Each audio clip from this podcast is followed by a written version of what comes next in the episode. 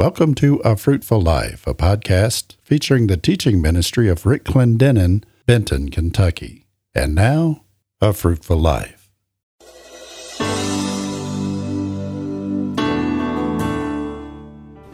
Hello, and welcome to A Fruitful Life with Rick Clendenen. Today, Brother Rick continues lesson one of the two part Holy Spirit series. This series was taught at the City of Hope Church in Manchester, Kentucky. On the last broadcast, Brother Rick taught us about the working of the Holy Spirit, including three of the eight principal works the Holy Spirit does in the lives of believers.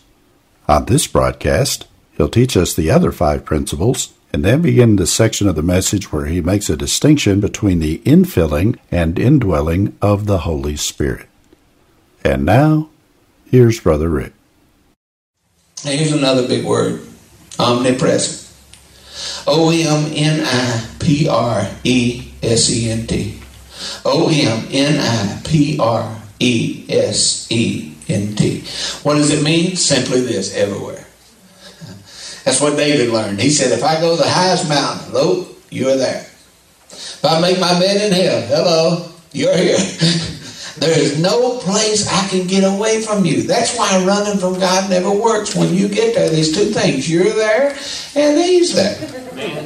I left Harlan County, went to Dallas. I thought that was way be out of God's neighborhood. I got there and met every Christian in Dallas. My mom's up in Harlan County saying, Sick them, Holy Ghost. And he was there in Dallas lining them up in a huge line. And I, I'd meet him and I'd say, You're Christian? Yeah, how'd you know? I'd say, Because my mom won't quit. She's up in Harlan County and she's sick and the Holy Ghost on me. And I, I thought down here I'd had some relief, and I believe it's worse. I'm thinking about going home because I can't get away from him. He's everywhere. What's important here? So the Holy Spirit indwells us, and that's how He can indwell all of us simultaneously. He's everywhere. That means he's in Mark's life. So if Mark leaves and he goes to London, and I stay here in Manchester, he's in both places. Right. In all of us. We come together, he's in every one of us. It's an amazing thing.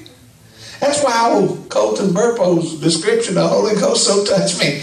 God's sitting on the throne. Jesus is sitting beside him, but the Holy Spirit, he said, he's everywhere. He's everywhere. Yeah. He said, four-year-old kid knows that. There's a whole bunch of grown-ups don't know. He's everywhere. That's why I don't have to run to Tulsa to get somebody to lay hands on me. He is everywhere. Amen. He can touch me in Manchester in this building. That's right. He touched me out in the yard in a cornfield somewhere. Amen. I'm about to get happy. Go for it. Fourth work of the Holy Ghost is to bring revelation and illumination. To bring revelation and illumination. How many of you know when you got saved, you didn't even know how ignorant you actually was? There had not been a test to prove your level of stupidity. And he began to teach you things. And he didn't just teach you in church. How many of you know he teaches you when you go home from church? That's the wonderful thing about teaching. I know that when I quit teaching, he ain't gonna stop. He gonna bother you at the restaurant. He gonna wake you up in the middle of the night. He teaches all the time. He brings us revelation. Boy, that's a beautiful thing for me because I was so ignorant that I couldn't spell ignorant. And God began to teach me and reveal to me His Word. And told me I was going to teach, and I'm thinking, well, that'd be a hundred years from now until I learn something, you know, that I can teach. But He told me, He said, listen, you ain't got nothing to offer me anyway. I got everything to offer you. I got all wisdom, all knowledge. So just open up your mouth and I'll astound you. They sometimes I'm preaching, I listen to myself and think, man, I didn't know that. Honestly, he's teaching us, bringing us revelation. There's sometimes when I want to leave the pulpit and go sit down and write what I just said. I have no idea that was coming. Are you listening to me? He brings revelation to you. He reveals Jesus to you. Listen to what it says, how beautiful it is. When he, the Spirit of truth, that's one of his names, is come, he will guide you in all truth, for he'll not speak of himself, but whatsoever he shall hear, that he will speak, and he will show you things to come. How many's had the Holy Spirit show you something? A week ago, my daughter had a miscarriage. Three days before she miscarried, the Lord gave me a dream, showed me it was coming. Give me a chance to pray. Give me a chance to prepare. Thanks be to God for the Holy Ghost. when that same daughter was two years old, three years old, I was over at my sister's house on Christmas, snow on the ground. I ran out to get in my car. Back then I had hair and a souped up automobile. Apparently, before my brain started growing, there was a lot of water inside for hair. And that's why I had that souped up car. it's all coming from my lack of a brain. But anyway, as the brain expanded, the hair left, started growing out my ears. But anyway, she followed me to the car, and I didn't know. And I was in the car riveting it up, and I was going to peel out and pull back in the yard in the snow and turn a donut. As I started to back up, I heard the Holy Ghost say, Stop, and I stopped. And I, when the motor died down, I heard Debbie screaming, and I jumped out of the car to see what was wrong. And Tate had slipped away from Debbie's hand and was laying underneath the bumper in line with my back wheel. And had not he revealed it to me, I'd have killed my baby that day. I'm thankful for all the teaching He's given me. But how many of you know in everyday life we need the Holy Ghost to reveal to us the things we have no Amen. clue? Oh, thanks be to God. Number five, He empowers us to do Christian service. We read that just a few minutes ago in Acts 1. You'll receive power. You'll receive power. We need the power of God to do the work of God. Amen.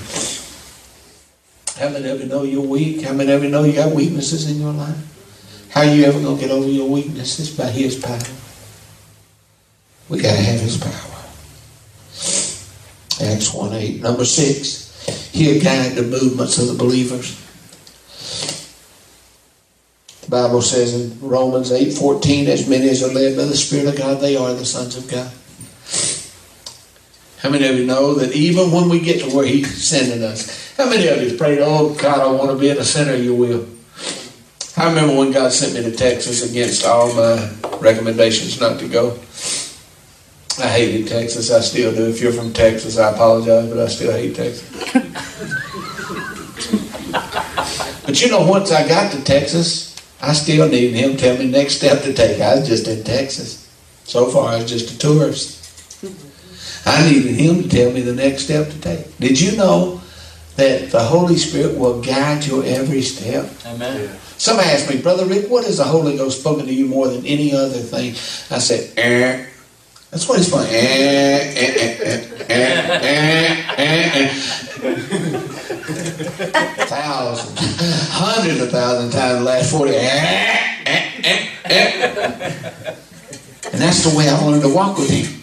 Right. The Bible says in Isaiah 30, 21, Yea, there'll be a voice behind you saying, This is the way, walk you in it, turn not to the left hand or to the right. What's that mean? That means one word. eh. That means if you'll let him, he'll guide every step you take. Some people think I get in the will of God, I do my own thing. You got to no, no, no, no, no, no, no, no. When you get in the will of God, you're going to need Him even more to know the next step. Amen. Amen. And how many of you know He don't show you the next 200 steps? That's right. Well, I wished He would. In some ways. You know, in other ways, I think it just scare the absolute britches off of you. How many of you know if God shows you everything you'd ever go through in your life, you you'd be saying, I want to go back wherever I come from. Let me go back. You know, we wouldn't do that to our kids. You know, my son born. You know, I wouldn't say to him, now listen, after a while you're going to start growing teeth. Jeez, Christmas is going to hurt, Bob. Your gums going to swell up. man. You're going to be whining and crying all night. Nose be running like sugar tree. You know, it's not going to be fun. A little smile starts leaving his face. But after that, you're going to think you can walk. Eh. You can't walk. You're going to fall hit the corner of the coffee table. going to have a knot. You have to have every friend you got to help you rub it. And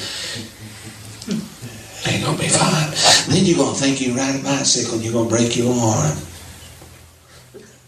And your friend that you think loves you going to hit you in the head with a rock, split your head wide open, to take you to the hospital, get you some stitches, and all this going to happen before you start school. You're going to say, I mean, if you know, we don't need to know anything but the next step. That's right. I Amen. agree. Aren't you glad He guides us step by step? Mm-hmm. I got to go on. But this is helping us here. He empowers me for Christian service. He guides my movements. But number seven, He calls me to my position in the body. Acts 13 2. As they ministered unto the Lord. Everybody say ministered to the Lord. Did you know ministry is not just to people, it's to the Lord. We minister to the Lord. That's hard to imagine, ain't it? We minister to the Lord. As they minister to the Lord in fasting, the Holy Ghost said, everybody say the Holy Ghost said. How many of you know he still talks? Separate Barnabas and Saul for the work whereunto I have called them. Acts 13 2. So it's the Holy Ghost that places you in your position in the body.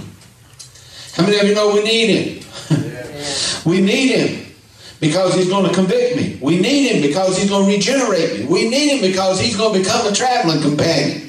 We need him because he's going to give me revelation and illumination. We need him because he's going to empower me to do what I can't do on my own. We need him because he's going to guide me every step. We need him because he's going to place me in my effective role in the kingdom of God. And number eight,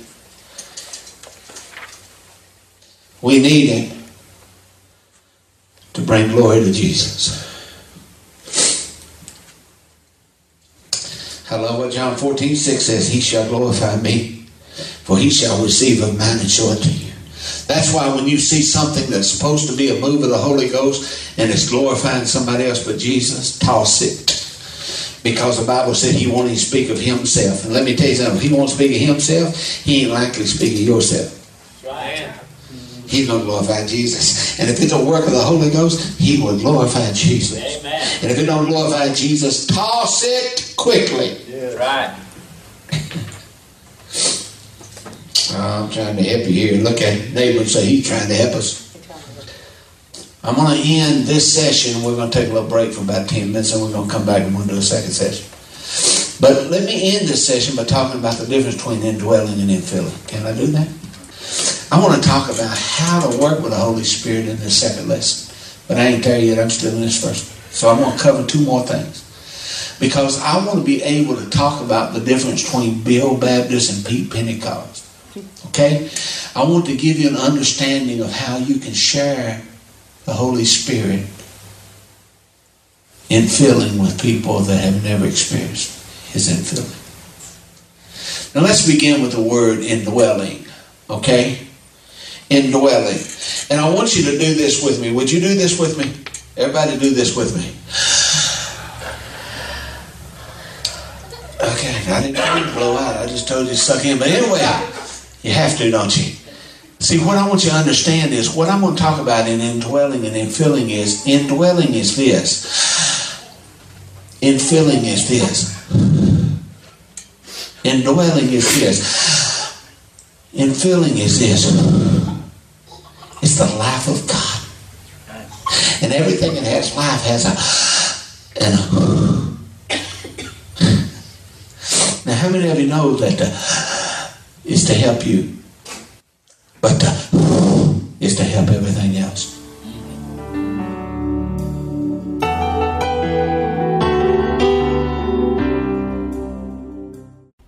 Thank you for joining us for today's podcast from A Fruitful Life.